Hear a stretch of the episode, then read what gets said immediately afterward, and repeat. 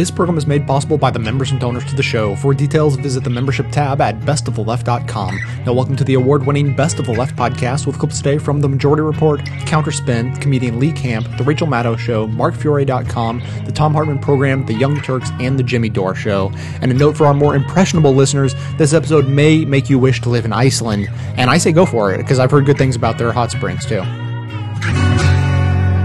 The top economists from the International Monetary Fund last week acknowledged that the fund blew its forecast for Greece and other European economies because it did not fully understand how government austerity efforts would undermine economic growth.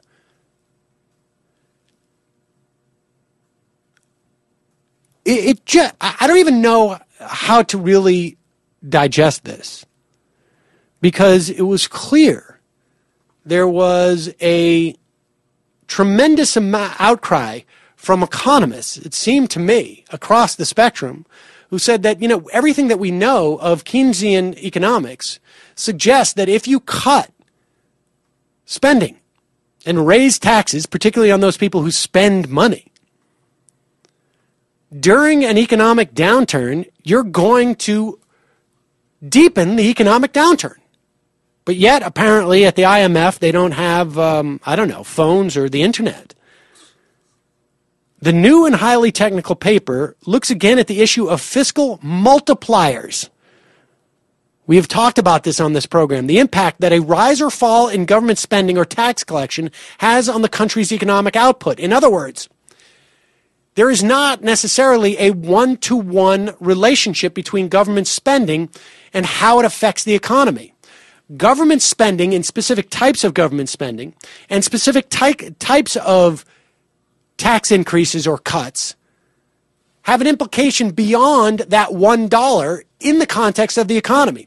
We know that the multiplier effect, for instance, for unemployment insurance is around $1.62. For every $1 of unemployment insurance you give to unemployed people, it has a $1.62 impact on the economy, on the GDP. Because that dollar gets spent and spent and spent again. Because that first recipient of that dollar puts it immediately into the economy.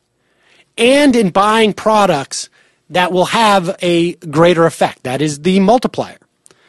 If fiscal uh, multipliers are small, writes Howard Schneider, I believe this was in the uh, New York Times, countries can cut spending faster or raise more in taxes without short term damage. In other words, the fiscal multiplier for a tax increase on people who make more than $450,000 a year is very tiny because they don't spend this money anyways. If they are large, like unemployment insurance, then the process can become self-defeating. Or in other words, if you stop unemployment insurance, they can, they can become self-defeating, at least in the short run, with each dollar of government spending cuts, for example, costing the economy more than a dollar in lost output, and thus actually increasing the debt to GDP ratios. So the IMF has now conceded this point. And it's why you see the Greek economy even though they imposed this austerity it, supposedly to cut their deficit, go into the toilet and increase their deficit. And you see the same thing in Britain. You see the same thing in Spain. You see it wherever this type of austerity has been imposed.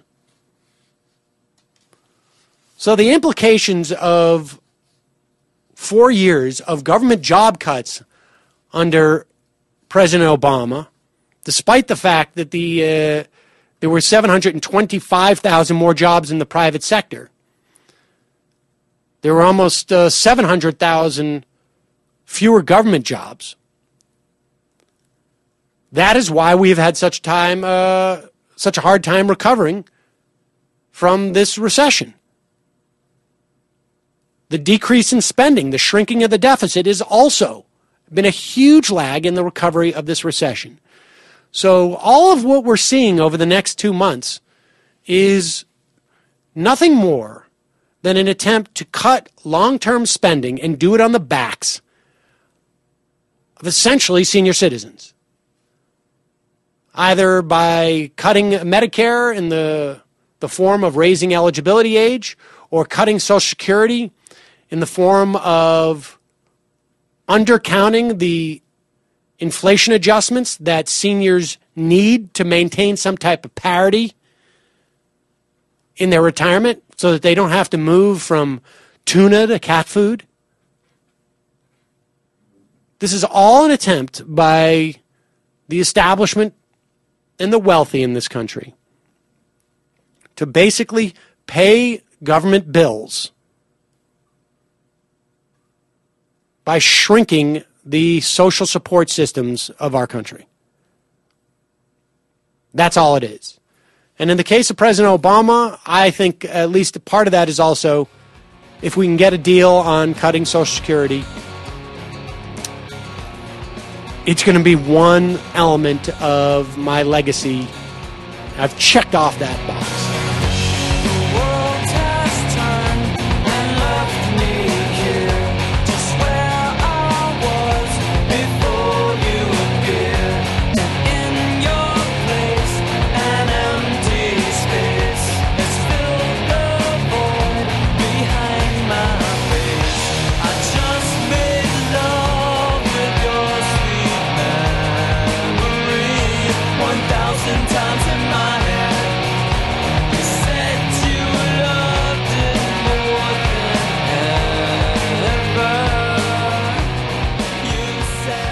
And speaking of painful austerity, the New York Times touted Latvia as an austerity success story on January 1st, reporting, quote, in just four years, the country has gone from the European Union's worst economic disaster zone to a model of what the International Monetary Fund hails as the healing properties of deep budget cuts. Its budget deficit is down sharply and exports are soaring. Close quote. How good are things now? At 5%, Latvia has the highest growth rate in Europe, says the Times. Severe collapses are usually followed by bounces in growth. The Times doesn't mention that. But deeper in the piece, it acknowledges that, oh, nearly a third of Latvia's population are still severely materially deprived, and that more than 5% have emigrated due to the economy. Writing for Naked Capitalism, economists Jeffrey Sommers and Michael Hudson reject the Times account. They say Western journalists are victims of PR. Quote, a Potemkin village of austerity progress built by neoliberal lobbyists for visiting journalists and policymakers, close quote. They say austerity advocates define success as, quote, slashing wage levels and leaving the tax burden primarily on labor without spurring a revolution or even Greek style general strikes. The success is one of psyops and of engineering of consent, Edward Bernays style, rather than of successful economic policy. Sommers and Hudson point out that Latvia's real growth is based on odious sources, such as what they call oligarch hot money and money laundering, as well as the clear cutting of Latvia's forests for export. This is all quite different from the Times telling, but as Sommers and Hudson explain, the austerity model, quote, appeals to certain smug middle class prejudices and stereotypes in countries whose populations have not had to suffer economic experiments in neoliberal horror. Close quote. It's the nature of the experiment. It's the patterns of my temperament. It's the nature of the experiment. It's taken me in increments.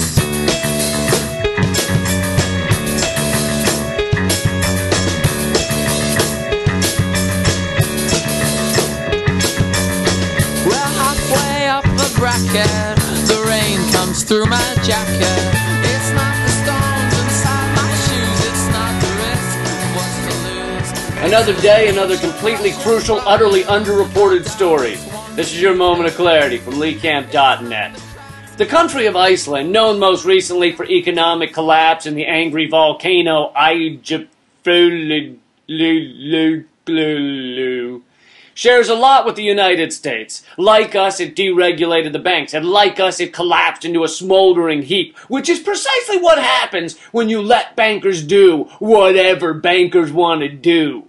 But that's where the similarities end. You see, Iceland dealt with the collapse the opposite way we did. And I know you're thinking, doing the opposite of us, how could that be possible? Clearly, we're gospel. The definition of ignorance is the opposite of whatever we do. If we decide to blow up our own citizens with drones, then not doing that is the wrong way to behave. But no, believe it or not, doing the opposite of bailing out the banks and punishing homeowners has done Iceland well. They indicted the prime minister, let the banks fail, filed 200 criminal charges against the bank execs, and forgave much of the homeowner debt. So instead of kissing the asses of banks and licking the hairy Goldman Sachs of the world, they bailed out the average working people of Iceland who are just trying to make a meager salary as ice farmers or whatever the f- they do over there. And what was the result? Did chaos break out? Did gaping of fire devour the land, spewing forth zombies and vampires and steaming Lady Gaga heads that chased down and destroyed every man, woman, and fluke?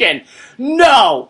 Well, okay, there was a giant volcano, so I guess the, the, the gaping fire part was true, but I don't think that had to do with the banks. So no, instead the economy rebounded, doing better than the European Union. There's not much unemployment, and they haven't introduced much austerity. And the bankers who caused the mess are either in jail or getting spit on at restaurants as they try to eat their fight.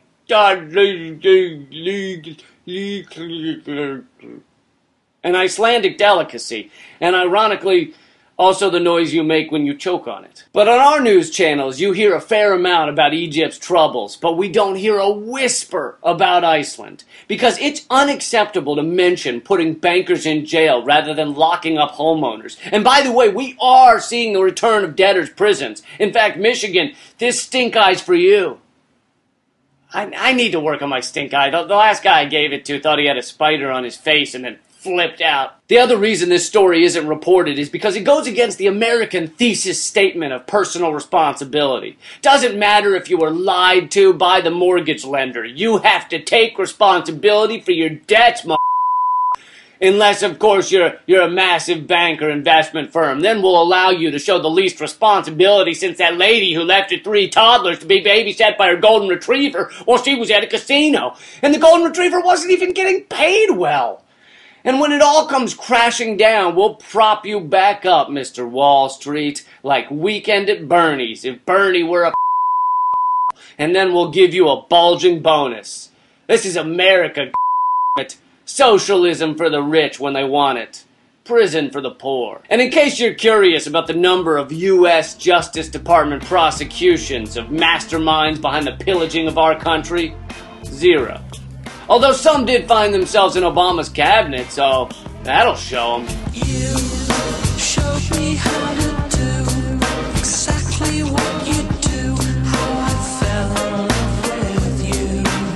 As an anti consumerism advocate, I'd like to encourage you to shop less, don't buy things you don't need, and only buy the necessities from local, independently owned businesses. That said, if you don't take this good advice, then at least there's a way to shop that helps support this show at the same time. Simply click through to Amazon.com, just one of the major companies under constant boycott by one liberal cause or another, from the banner posted at bestoftheleft.com. Better yet, click through just once and bookmark that link to use every time you shop. Your shopping experience will be identical to normal. It will cost you nothing extra, but 7 to 8% of the cost of your order in soulless corporate blood money will be siphoned off and used to tremendously support the production of this show. Thanks for doing the right thing, whatever you consider that to be.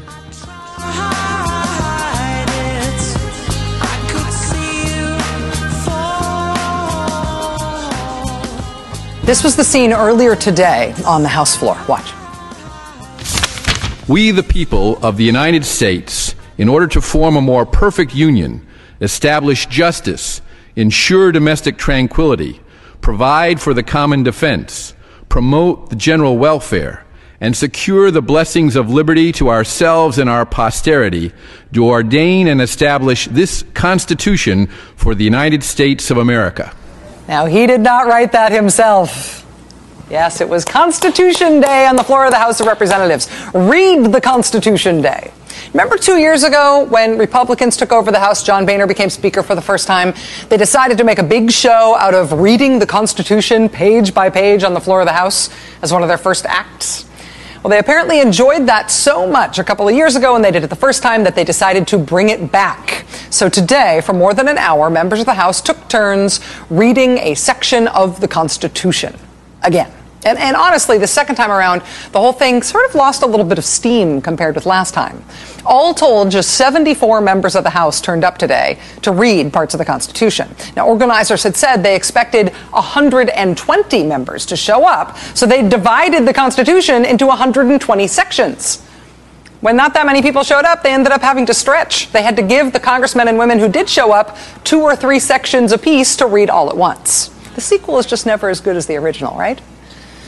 Fortunately for House Republicans, though, it was not as flat out embarrassing for them as a group this time the way it was when they did it the last time a couple of years ago. I mean, remember, a couple of years ago when they did it, the first time, they did not just skip parts of the Constitution they didn't like. They accidentally skipped some parts of the Constitution that they liked just fine, but that just had the misfortune of getting lost when pages in their binder got stuck together. This time, I think the group experience was a little less humiliating. It was more just kind of sad and sparsely attended. But this year, they saved the real embarrassment for just one guy, for just Republican Congressman Dennis Ross of Florida. He drew the short straw today. He was the guy who showed up, I think totally randomly, but just in time to be handed Section 4 of the 14th Amendment of the Constitution to read out loud. That's what he got assigned. If that specific clause is not ringing a bell, um, that's the part of the Constitution that goes like this Section 4 the validity of the public debt of the United States authorized by law, including debts incurred for payment of pensions and bounties for services in suppressing insurrection or rebellion, shall not be questioned. Ooh, the validity of the public debt of the United States shall not be questioned. So says the Constitution. Section 4 of the 14th Amendment. That's the part of the Constitution that says explicitly that the U.S. government can't, under any circumstances, default on our debt. And that made it a very awkward section for Republican Congressman Dennis Ross to have to read out loud, since he's been one of the House Republicans who has been threatening to force the United States government to default on our debt. Damn the Constitution. Lakeland's Dennis Ross, among the GOP freshmen to tell John Boehner no. Ross was among the freshman Republicans who told John Boehner that he would not be voting for the debt ceiling proposal. That was from the last time the House Republicans threatened the country with defaulting on our debt back in 2011. Dennis Ross, you probably should have calibrated your place in line a little better. Throw a Democrat in there ahead of you and you realize that's what you're going to get. Get there in time for the repeal prohibition amendment next time. That's more fun. If you have found yourself at home constitutionally, uh, forgive me, constitutionally incapable of getting excited over having another fight, fight uh, about the debt ceiling this year, if, if this isn't exciting because it just feels like Groundhog Day to you, oh my God, I've got reckless brinksmanship fatigue. Uh, it is true that it's hard to get excited over something we have done before. It is 2013 now. The last time we had a big fight over the debt ceiling was 2011. And of course, remember what happened? It was a total disaster. Even if you just ignore the political consequences, if you just look at the economic impact, it was a self imposed economic disaster caused by Washington refusing to do something that it needs to do and that it has done dozens of times before. Republicans just refused to do it. It was such a disaster, you would think that there would not be a reason to explain that this shouldn't happen again. But it's happening again in what looks like an exact repeat of 2011, except for one thing. There's one thing that is different so far this time around. And time will tell whether this proves to be a harbinger of something bigger or whether this is just a single outlying happy fact. But this year, there is one Republican member of Congress who has broken ranks on the big stupid debt ceiling thing. In 2011, there was not a single Republican in Congress, in the House or in the Senate, who broke ranks publicly and said, actually purposely driving the American economy into a ditch in order to make a point that even we don't understand and that's against the Constitution, that might not be a great idea. Nobody broke ranks when the Republicans did this in 2011. Nobody on the Republican side. But today on the Republican side, somebody did. Today, Republican Senator Lisa Murkowski of Alaska broke ranks. She gave an interview to her hometown newspaper in Alaska, the Fairbanks Daily News Miner. She said she disagrees with her party's strategy of threatening the country with default. Quote, Senator Lisa Murkowski's breaking with Republican leadership in the debate about raising the U.S. debt ceiling, saying the country has a duty to assure it can pay its bills. Lisa Murkowski said she does not think the debt limit should be used for political leverage. Murkowski said not all of her colleagues in the Senate will say it out loud, But she believes most agree that failing to raise the debt limit would harm perception of the country. Quote, if you incur an obligation, you have a responsibility to pay for that, Murkowski said. Time is going to tell if Lisa Murkowski is the first Republican to break ranks or if she is the only Republican to break with Republican leadership on this issue. But the fact that she's done it already makes this a better movie than it was in 2011. Stay tuned.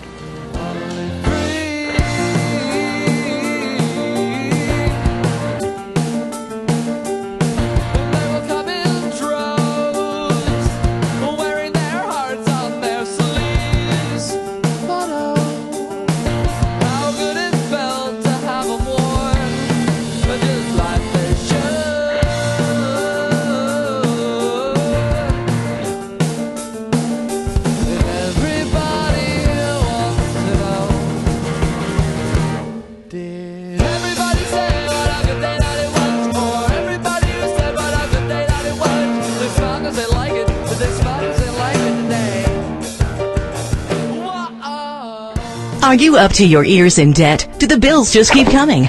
Get your financial house in order by refusing to pay.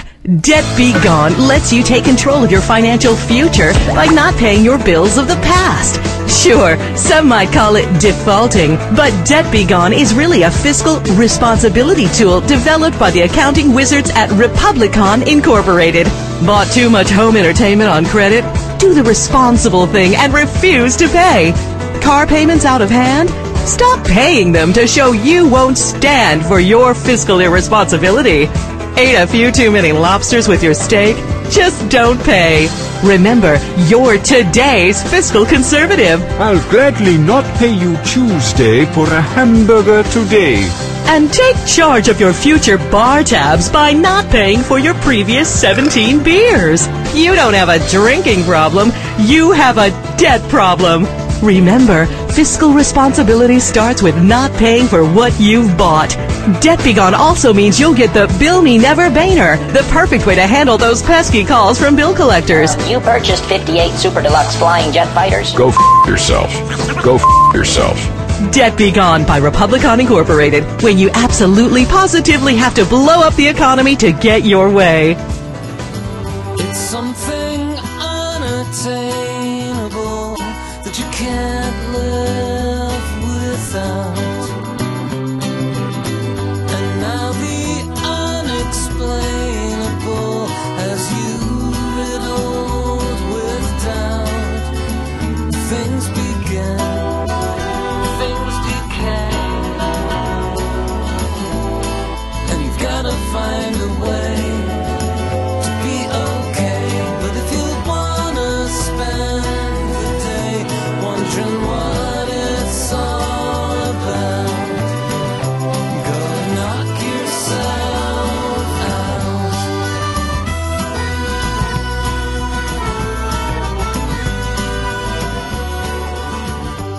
You know, maybe we could learn a lesson from Sarah Palin.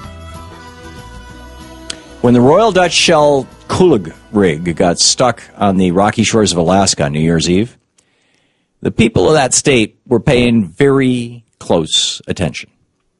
And it wasn't just because they worried about the potential for another environmental disaster in their backyard. It was because they pay attention very closely to their state's oil industry in general because they all make a lot of money from it.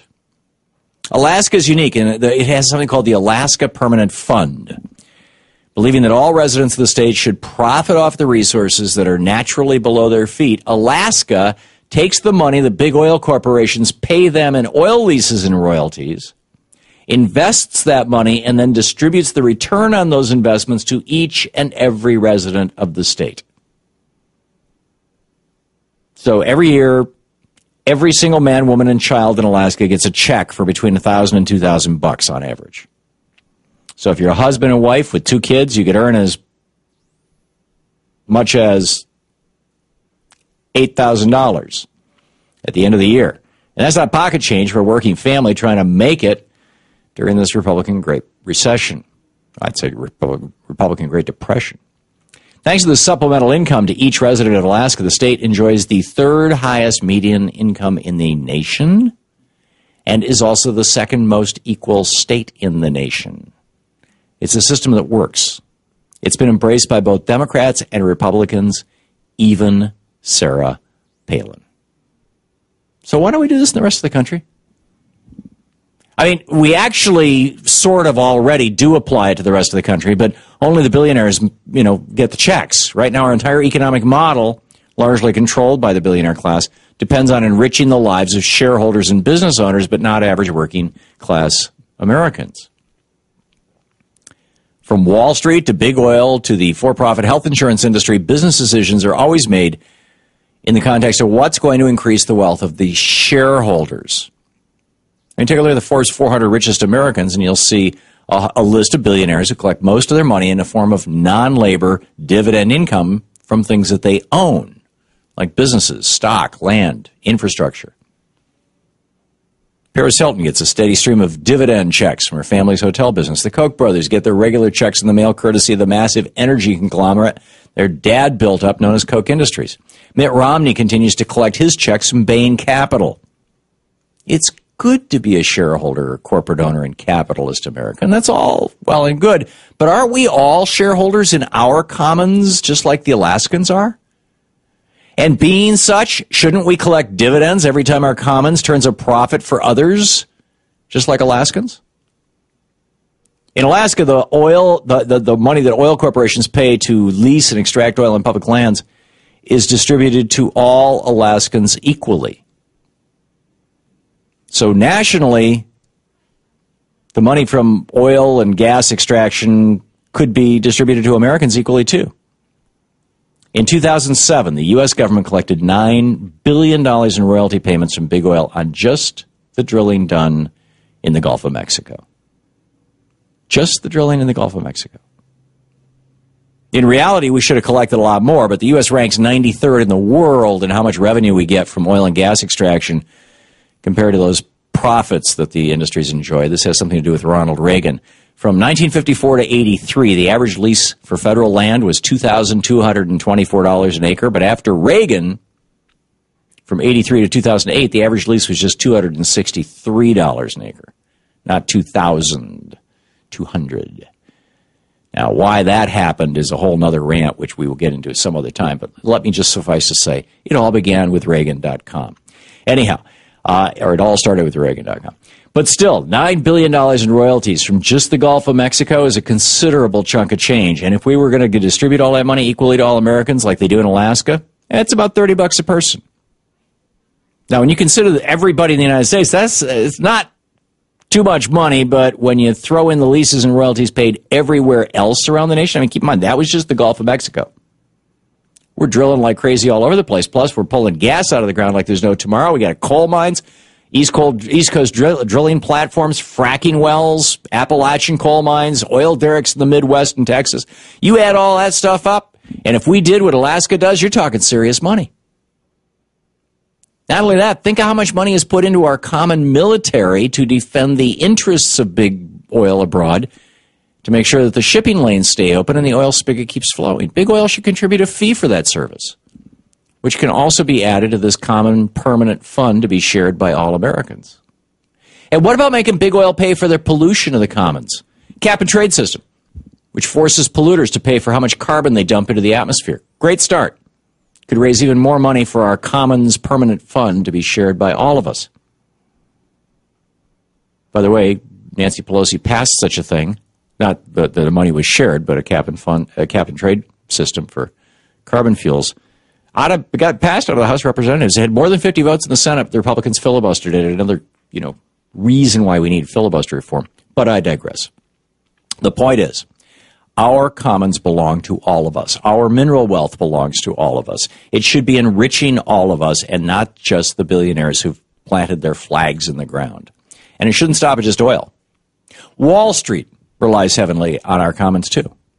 Our markets are regulated by common government, and enforced through common courts, and fueled by workers who are educated in our commons, our public school system. So how about a small financial transaction tax on every single trade? Just a fraction of a penny. So that we, the shareholders in this nation, also get to see gains from a booming market. Or better yet, as entrepreneur and defender of the commons Peter Barnes proposes, We should all get a cut every time a company goes private. Barnes argues, quote, when a company like Facebook or Google goes public, its value rises dramatically. Experts call this liquidity premium and is generated not by the company, but by society. This socially created wealth now flows mostly to a small number of Americans. Let's say we required public companies to deposit 1% of their shares in the common fund for 10 years, up to a total of 10%. In due time, the common fund would have a diversified portfolio worth trillions of dollars. Excuse me, I said when we take a private, I meant when we take them public. Now, consider the enormous profits that radio, TV, and entertainment companies receive by using our common air and infrastructure. Or publishers, our common copyright laws, or authors. I'm one of them. I make money off the copyright laws. I think I should be sharing that with everybody in the country because, you know, the copyright laws are part of the commons. it's not an enormous amount of money, but hey, what the heck? They too should be paying into the common fund. Add together all these rents for using our commons, and we, the people, have raised quite a bit of money for our common permanent fund that could go a long way to supplementing the annual incomes of millions of Americans who desperately need a bit more cash. Somehow, as capitalism was left to run amok in America over the last few decades, we forgot the important role our commons can play in enriching all of our lives. Rather than CEOs and, billionaires paying us to use our commons, pollute our air and water, dictate our military missions, exploit our markets, hijack our radio, TV airwaves, it's all been flipped upside down and we end up paying them? We give them subsidies, tax breaks, free usage? Come on. We need a national permanent fund. Let's do what Sarah Palin did.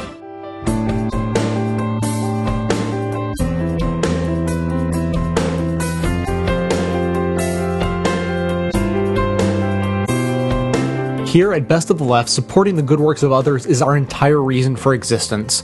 Since the beginning of 2006, I've been making this show to highlight what I consider to be some of the best of the truly liberal media. Now I'm working on several ways to promote the best progressive activism around.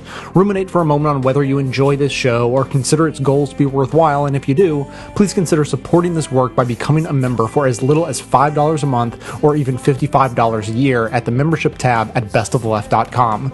It's the donations of members that allow the show to continue and continue to improve. Thanks so much for your support.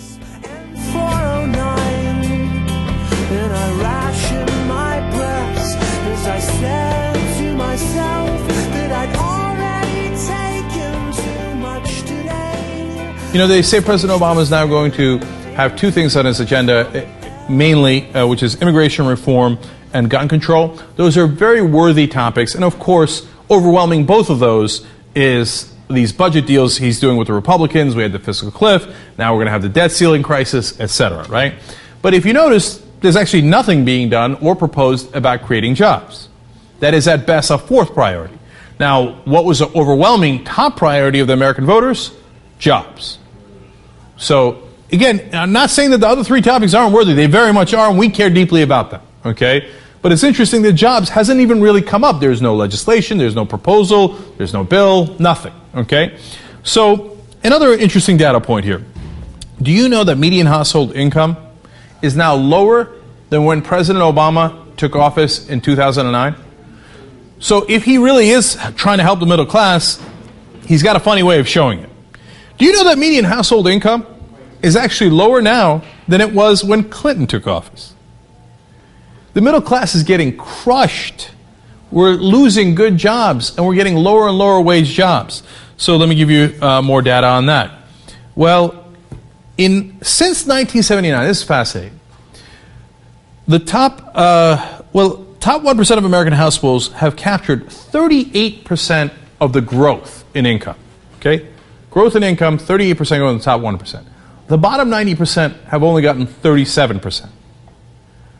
And I always talked about 1978 being a turning point. And there it is. Since 79, the top 1% has gotten more of the income growth than the bottom 90%. Now, that's not Obama's fault. Okay, that's obviously a huge trend that's been going on for a number of reasons. I think mainly because of money in politics. But has that been stopped? No. As I just pointed out to you, median household income is actually dropping through all of these years. Now, there was a bit of a recovery under President Obama. That's absolutely true. Uh, but before the uh, recovery, uh, during the recession, mid-wage jobs, which are roughly uh, hourly wage between $13.84 and $21.13. Those are mid-wage jobs. Accounted for 60% of the jobs lost.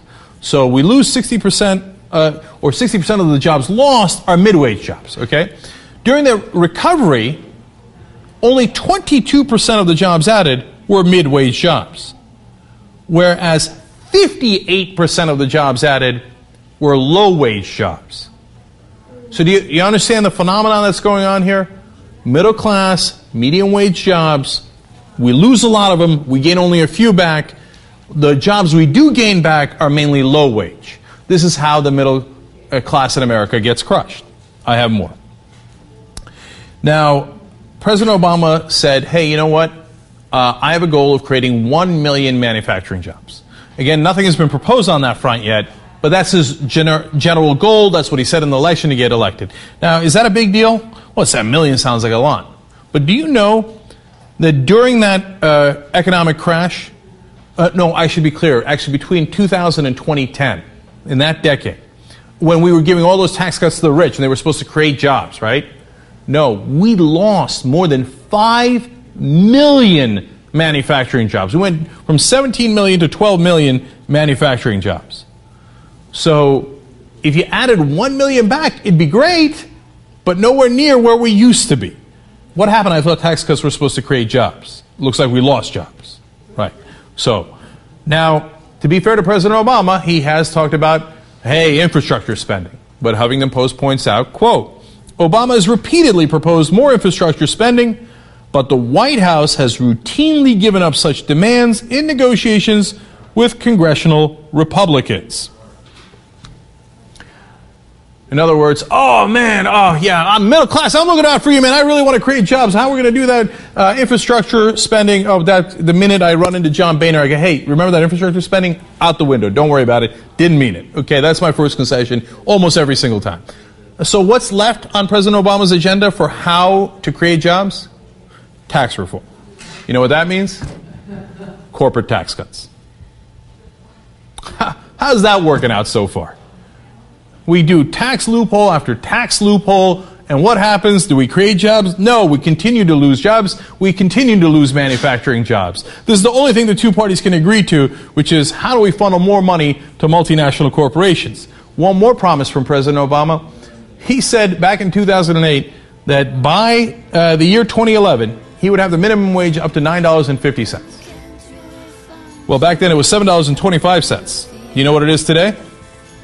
$7.25.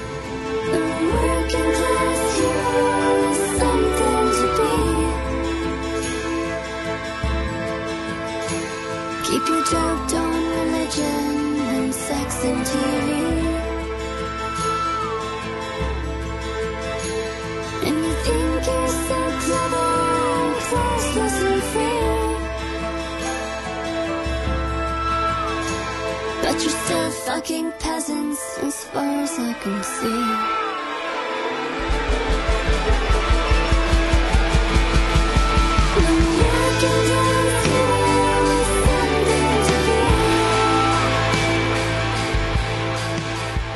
Uh, during the George W. Bush administration, government spending went up a lot.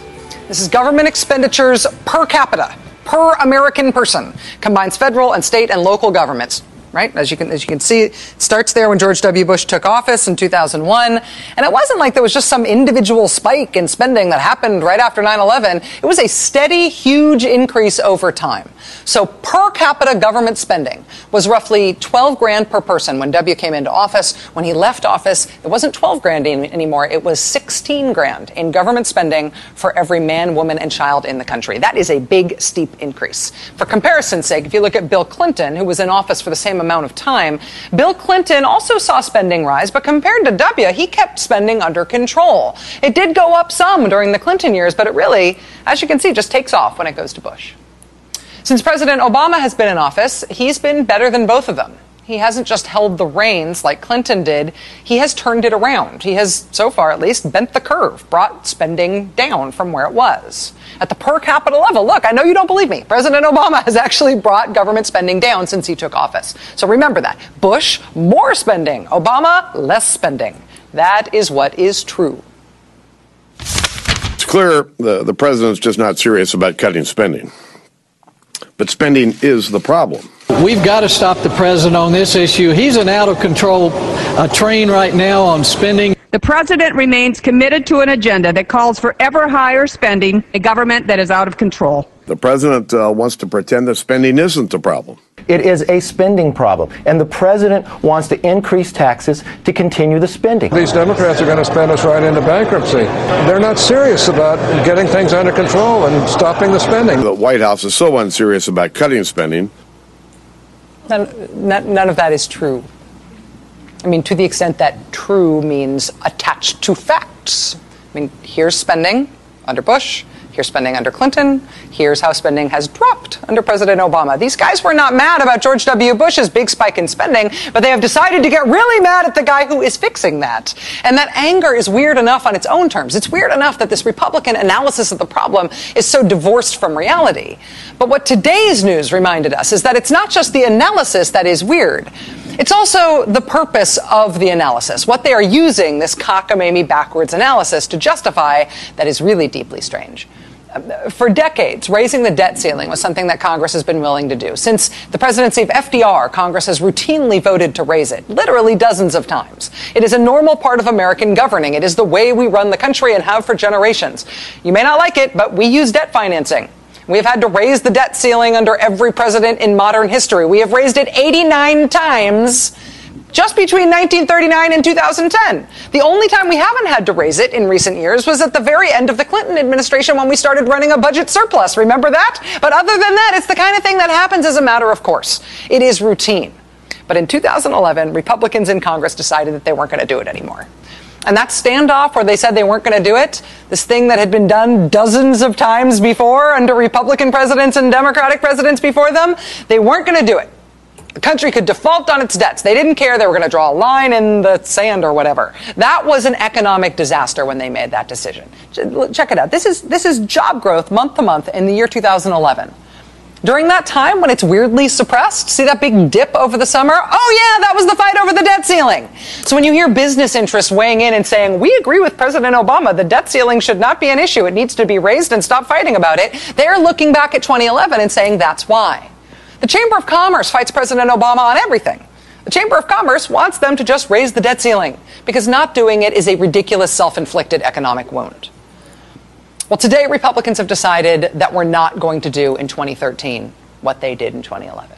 They decided that we are not going to have artificially depressed job growth and economic pain caused by Washington for one period of the year like we did in 2011. They decided today that we're now going to have that all the time. We're going to do that constantly. Yeah, today the House passed a bill to raise the debt ceiling, but they want to have us hit it again in a few months. They raised the debt ceiling for a few months. Instead of just doing this once for the year or for two years or in some more permanent way to avoid this self inflicted economic wound, they voted today that we should do this constantly. Every few months, just have this happen over and over again. Because remember, Obama's a big spender. Yeah, Democrats are uh, going along with this reluctantly. There were more Democratic votes against this than there were for this today. But this, this, this is what Republicans want to be the new normal. So whether or not you think there is constitutional support for trying to take this decision out of the hands of this Congress, what just happened today is the reason why people want to take this particular decision out of the hands of this Congress. For decades, Congress was capable of handling this decision. Apparently, that is not the case anymore.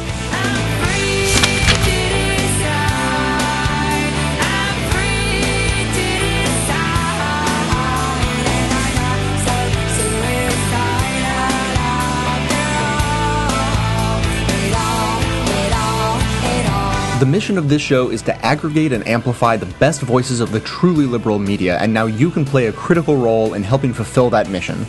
I pick out the best clips I hear to share with you, and now you can do just the same thing extremely easily. Now available at bestoftheleft.com, each clip I play is made available individually with simple buttons that allow you to share your favorites on your networks through Facebook, Twitter, by email, and beyond.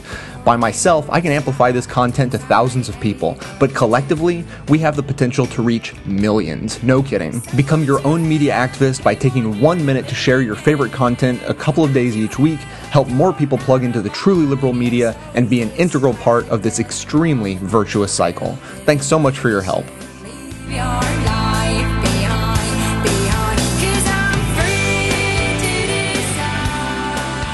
Let's move on to the post office, right? Because um, Don't I- get me started. I don't know if I don't know if you heard the big news that the post office is cutting its Saturday delivery, right? Well, here, well, let's let's, let's go to the big news. Here's what Wolf Wolf Blitzer has to say.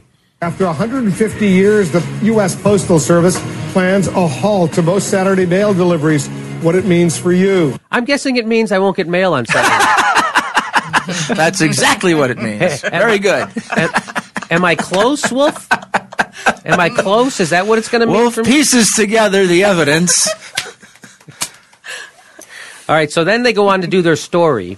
And here's the CNN story explaining what happened to the, uh, what, why they have to cut their Saturday delivery. Here's uh, the CNN's report. With more and more people paying bills over the internet and using email instead of snail mail to keep in touch, the Postal Service has seen big losses, nearly $16 billion in 2012. Officials say moving to five-day service will save $2 billion a year. A 2006 law requiring the service to prepay health care benefits for future retirees has added to the financial strain. The Postmaster General says Congress needs to help the service solve its money problems. Okay, so that was pretty much the base, the, the crux of the report. And I don't know if you noticed what they glossed over. So what they did was they made it pretend that the financial problems of the post office are being caused by people using email more now. Uh, but what the real problem is, which they glossed over, the real problem lies in a 2006 bill that was passed in Congress during a lame duck session on a voice vote. And what was that bill? That bill mandated that the United States Postal Service pre-fund future retiree health benefits for the next 75 years. No. And they had to do so within a decade, an obligation that no other public agency or private company faces. That's roughly $5.5 billion in annual payments since 2007. That's $21 billion in total. And that's the difference between a positive and negative ledger for the post office. So what they passed in 2006 during a lame duck session after the Republican Congress had just gotten voted out, they passed this thing on a voice vote, which On a what? on a voice vote. They didn't even vote on it spec- individually, so you can't track how people mm-hmm. vote. They just said aye. Voice, voice vote. Yeah. And the vote was that to do what I just said. So all of a sudden they go, and what, why did they do that? Where did they think up this scam? So this scam was made to bankrupt the post office. The post office, which in 2006 was not running a deficit. The post office paid for itself, ran perfectly. Everyone enjoyed it. And what did they want to do? Let's kill it. So I thought it was the Republicans who killed it. I'm like, oh, it's definitely the Republicans. Well, it was, but guess who co-sponsored the bill? Henry Waxman. Henry Waxman, the Democrat, co-sponsored the bill to do this to the post office. So all I can think is that Henry Waxman is golf buddies with the head of UPS and FedEx. Because that's what this is. This is about privatizing the mail system. And that's all about this. That's, so it was not just the Republicans. This is the Republicans and the Democrats. They both did this. This is what's wrong with government, right? So the Re- Republicans say government doesn't work. And to prove it, they took the part of government that works great and pays for itself, doesn't take any tax dollars, and they bankrupted them on purpose. Wow. So, and that would be, that would be the part of the story that CNN missed. That would be the part of the story the Washington Post missed. That would be the part of the story the New York Times missed. That's the part of the story the media missed. And did you want to say something, Steph? Yeah, I just, I, I think, isn't the Pentagon running in the black? Oh no, they're sure they're making money. Yeah, they're, they're, They're okay. not. Yes, yes. So, and let's be clear about something, okay? The post office is a public utility, and it's a public utility for a couple of good reasons. Think about it this way. Roads are a public utility. What if roads were an entirely private enterprise? Well, it would probably cost a goddamn fortune to drive any substantial distance. Furthermore, the roads would only go where it's overtly profitable for them to build a road to go. Again, look at the cable companies and look how they didn't pay to run fiber optic lines. Cause the poor don't need the internet in order to participate in the economy, right? And with all public utilities, the post office is, of course, a fascist communist plot against wholesome companies like UPS and FedEx, at least in the sense that it creates price controls for the entire shipping market. One of the core industries in any functioning economy. You have to set price controls. And never mind that without those price controls, FedEx and UPS could hold a gun to the head of the entire nation and ask for any amount of money they would want to send Granny her insulin. And never mind that the history shows us over and over that is exactly what they would do. That's what they would do. Again, look at your cable bill. So just keep in mind that what the post office had to do, no other company has ever had to do this. No government agency has ever, nobody has ever had to do this. It defies logic and every reasonable financial practice ever. Can you imagine if the post office had to pay any of its major expenses for the next 30 years in one lump sum ahead of time? They don't even like to pay their workers full-time benefits as it is. If they had a prepay, well, I'm pretty sure we'd see the CEO announcing a move to a more slavery-based business model. Okay? so this, of course, is one of those policy wonk clauses that the Republicans get into spending bills in order to favor their campaign contributors. But it wasn't just Republicans. It was also Democrats. However, if their actual constituents ever found out what they were doing, they'd all torch them with a pitchfork. I'm just saying, I've never heard of a congressman at a rally claiming that one of his major accomplishments was to severely cripple something that every normal person relies on. Hey, we're going to kill the most basic form of communication. Also, Social Security and Medicare. Soon your drinking water is going to be a game of Russian roulette. USA! USA! So guess so they so the CNN actually during the report they went and they talked to the postmaster general.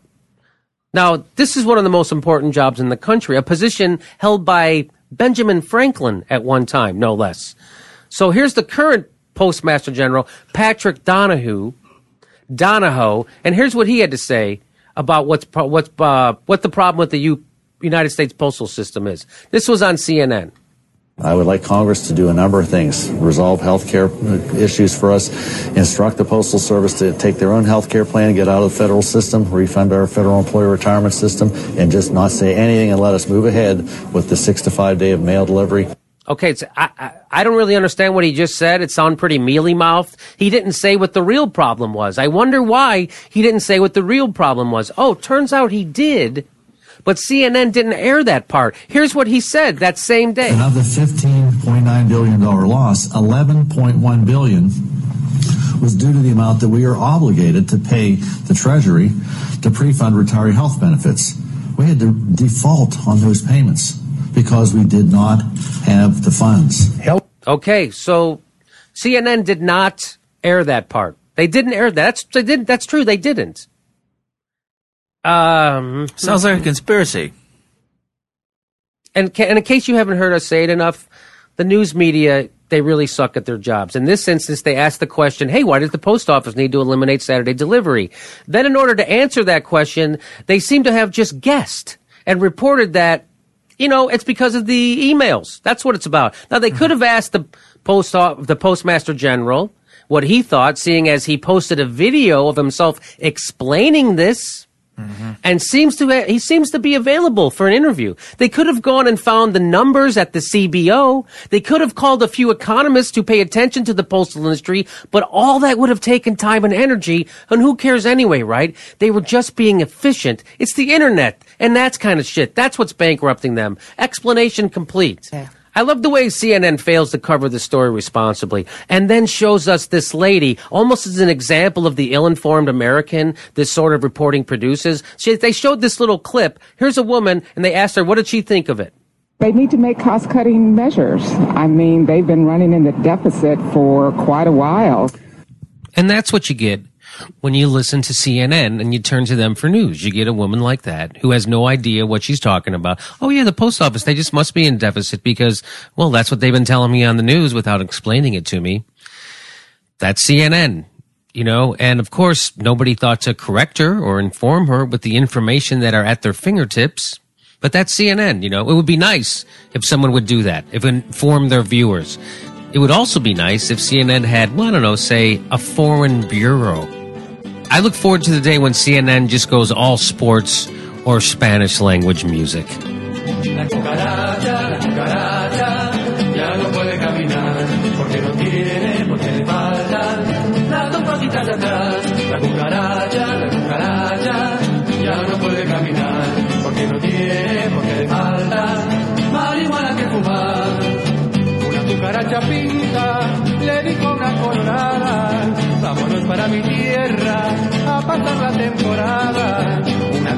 Pinta le dijo una colorada, vámonos para mi tierra arguably gone back and forth, back and forth, back and forth in the United States between being a a more conservative country, shall we say, and a more liberal country. Now, those words in the last hour, I was talking about those words in the context of Hobbes and Locke and Jefferson and Rousseau.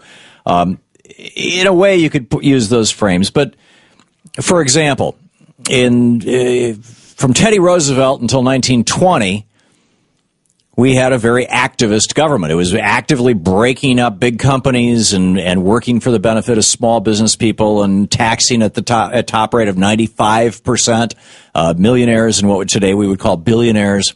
And uh, corporations were providing more than almost more than, almost 40% of all the total revenues into the federal government. In the election of 1920, Warren Harding ran on the campaign promise of less business, less government in business, more business in government. That was his slogan, one of his two slogans. And uh, he delivered on that. He dropped the top tax rate down to 25%. He dropped the corporate tax rate, kicked off the roaring 20s, which then led to the great crash of 1929. And then we became a more liberal country. So we had this conservative era and then this liberal era, which arguably was the uh, FDR, uh, followed by uh, uh, Truman, followed by Eisenhower, followed by Kennedy, followed by Lyndon Johnson. Actually, the, the, the, the, the, the more liberal era, the era of Social Security and Medicare and unemployment benefits and minimum wage and workplace protections went from FDR's presidency in 1932 up until Ronald Reagan's presidency in 1980. And then we flip back to the more Warren Harding kind of conservative. Well, those are really not the jobs of government. Those are not the roles of government. Uh, let's get government out of the business education. Let's privatize our schools. Let's get business out of our government out of the you know out of meddling in workplace issues. It shouldn't be backstopping unions. All these kinds of things. And so we had the Reagan Revolution, in, in a very real sense, a revolution. Charles Krauthammer was positing on Fox News yesterday that Obama's not his election, but his reelection, that the speech that he gave yesterday was basically a declaration that the era of Reagan was over much like FDR in 1933 said that the era of Warren Harding, Coolidge, and, and Hoover was over, that that era was over and that we were coming back into a new progressive era, not unlike that of the of the FDR and Truman and Eisenhower administrations. Here is Charles Krauthammer on Fox News. And I think what's most interesting is that Obama basically is declaring the end of Reaganism in this speech. Remember, he once said that Ronald Reagan was historically consequential in a way that Bill Clinton was not. And what Obama meant is that Obama had changed the ideological course of the country. That Reagan. In 1981, in his inaugural address, within two minutes, Reagan had declared that eh, government is not the solution, government is the problem. Today's inaugural address was a rebuke to that entire idea. This speech today was an ode to big government. It was a hymn to big government. And I absolutely agree with Charles Krauthammer.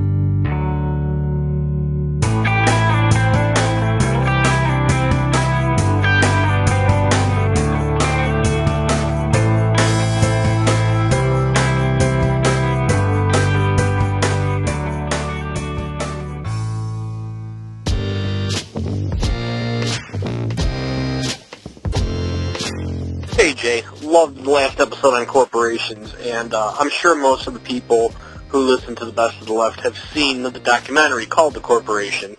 Um, if there's anyone out there who hasn't seen it yet, I highly recommend it. it's a Canadian documentary which basically sets out to show that if a you know a forensic uh, profiler that if a corporation were a person all its habits would in fact make it a, a sociopath. It's a very interesting documentary. So love the episode. Keep up the good work, Jay.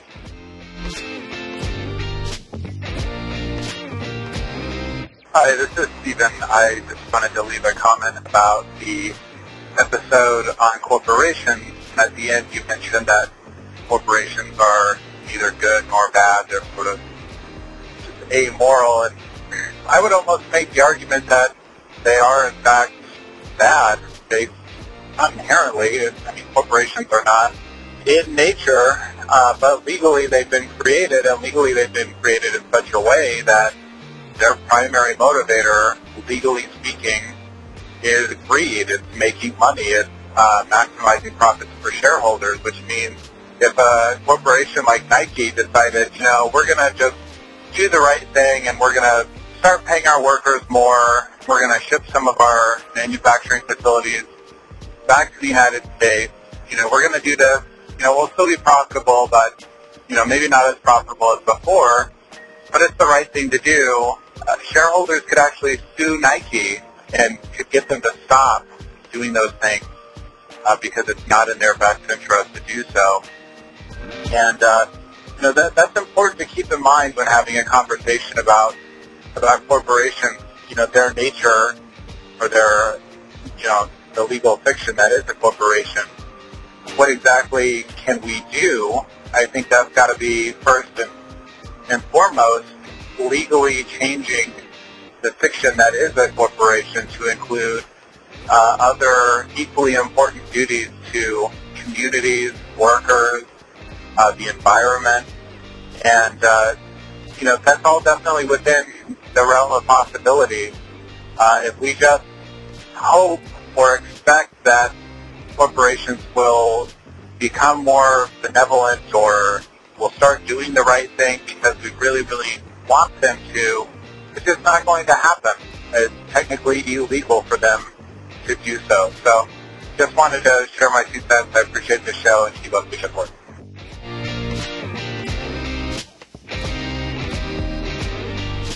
Hey Jay, what's going on? It's Chris. Um, hey dude, I just listened to the corporations are not immoral, they're am- immoral episode, and I just wanted to respond to your final um, your final comment there about how corporations um, are amoral, and how you said you know some of the commentators on the show today, the circumstances on the show, um, they're not saying that the corporations are bad, and you know I was thinking about that, it didn't quite sit right with me, especially considering the very first episode uh, on, or the very first uh, segment on this episode, where the Young Turks are talking about what those firms, I think it was J.P. Morgan, did. You know, they were naming the, these horrible, horrible funds, these names, and basically they committed fraud. That is immoral. They broke a law, and it, you know that law was put in place to protect people from something that is deliberately harmful and deliberately deceptive, like fraud.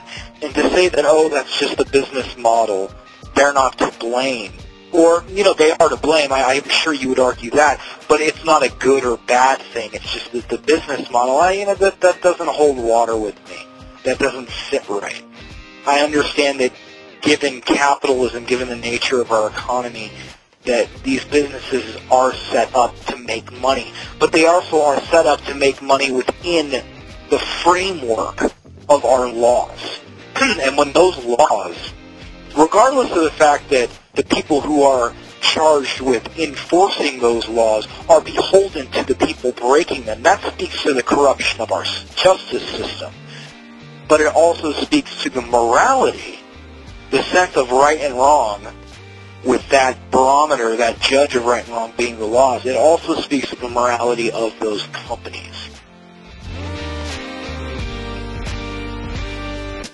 Thanks for listening, everyone, and thanks to all those who called into the voicemail line. If you would like to leave a comment, question, or activist call to action yourself to be played on the show, I will give you the number to do so in just a moment. But first, today, I have to announce that I have lost faith in my phone system. You know, first of all, like quite a long time ago, uh, you know, I used to have a welcome message that played on that system So you call in, you get a, a little welcome message from me telling you how to, how to leave a message, and then that dis- disappeared randomly.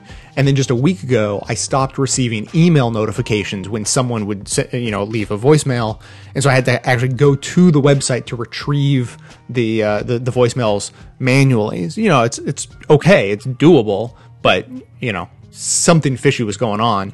And now, as you just heard, uh, these voicemails I just played, I just went into the system today, pulled down all the voicemails, and they sounded like crap. The, uh, the, the the quality of the recordings went way downhill for reasons I cannot understand. So uh, three strikes, you're out. I've jumped ship, uh, and I have a brand new phone number. So the old one will still work. If you happen to leave a message on the old one, I will get it. Uh, but please, you know, if you have like the the voicemail line saved in your phone for you know those quick quick draw moments when you need to uh, leave a message, uh, please update it to the new number. I got a fancy new uh, Washington D.C. phone number, so it sounds very political and official. The number is 202 999 3991. Again, 202 999 3991. Now I just have a couple of things I want to go over real quickly. First of all, I want to second the idea that you go and see the the documentary The Corporation. I think I saw it years and years ago in the theater when it came out. Obviously now it's on DVD. I highly recommend, just as the caller did, that you go check that out. Secondly, I want to mention uh, that a person wrote in, and I don't have it in front of me, but I can summarize that uh, they were uh, referencing my idea of corporate Darwinism, which is of course not my idea at all, but is what I talked about in the last episode. And uh, and this person said that that idea is oversimplified. The idea that the managers of CEOs tend towards uh, chasing profit at the expense of morality. And uh, so they said that is oversimplified because there are CEOs and corporate managers who are perfectly moral and really do try to do the right thing. This person has met them, knows they exist, and the one example that they give uh, specifically was the CEO of Starbucks. Now, I have no opinion about the CEO of Starbucks whatsoever, but my reaction to that uh, criticism is that that is exactly what I would expect from a you know a, a working Darwinian system. Just as with biological Darwinism, there are going to be aberrations, there are going to be outliers, there are going to be mutations in the system. That's part of how it works. So Darwinism itself, it, it's sort of a simple concept, survival of the fittest, right? And so corporate Darwinism also kind of simple. It's survival of the sort of most profit motive driven. But in practice, in actuality, it's an incredibly, almost infinitely complex system that creates the uh, the entire system itself of of how you know people evolve and and change into the types of corporate managers they eventually become. Uh, another thing that actually uh, very much affects corporate Darwinism, just as with biological Darwinism, is the length of time a company has been in existence. And so the example given, Starbucks, was only founded about 40 years ago companies that are more well known for simply doing whatever they can do in pursuit of profit. Uh, I'll pick like GE uh, as an example. Are you know off very often more than 100 years old. So show me Starbucks in 100 years, and maybe the aberration will continue, and it'll be run by a CEO who's very moral and tries to do the right thing all the time. But my argument is that it tends in the direction of chasing profit over morality, just as you know biological aberrations tend towards uh, the species that survive better. Uh, but you know, there's always going to be the dodo bird every once in a while, and that's why some species go extinct, and why some CEOs get fired, and why some companies go under entirely. Thirdly, now super quickly, I just want to mention uh, that the, the third caller today. Well, I think he was just conflating the idea of personal individual morality with the concept of corporate morality. I mean, corporations are hypothetical, theoretical entities. They're really nothing more than words on a page, agreements between people. Uh, you know, they're recognized as an entity by the government, but other than that, there's nothing to them. They they are made up of the people who run them, and the people who run them can have morality, but the corporations themselves can't. And corporations when they're successful and last for a long time, they end up outliving all of the people who you know, run them. So the people come and go, the corporation stays. The people have morality, the corporation doesn't.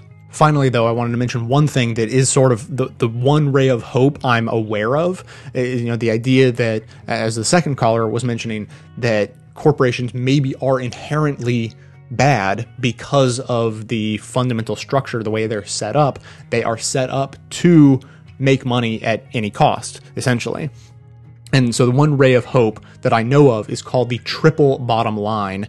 Now, reading from Wikipedia on the triple bottom line uh, is also known as people, planet, and profit, or the three pillars. It captures an expanded spectrum of values and criteria for measuring organizational and societal success, economic, ecological, and social. And so I would love for just the law that makes it a corporation's fiduciary responsibility to maximize profits for its shareholders, I would love it if the law was changed so that if a corporation wants to pursue those three pillars of people, planet, and profit rather than just the one of profit, that they couldn't be sued by their shareholders. If they're going after, you know, to aid people on the planet in addition to profit, that they, they would be protected as managers I think that would be a huge step in the right direction. Keep in mind, I have no idea what I'm talking about when it comes to corporate law and what sort of regulation could actually make that happen, but people much smarter than me could take a concept like that and formulate laws that would actually work and move in that direction at the very least.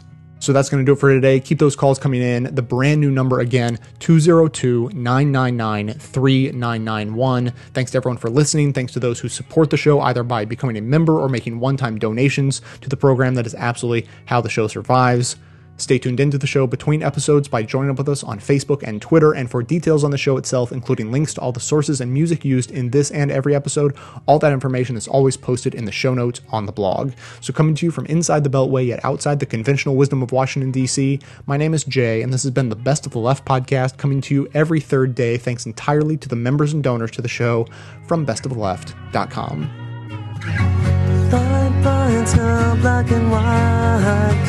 look a picture that wasn't right. Pitch burning on a shining sheet.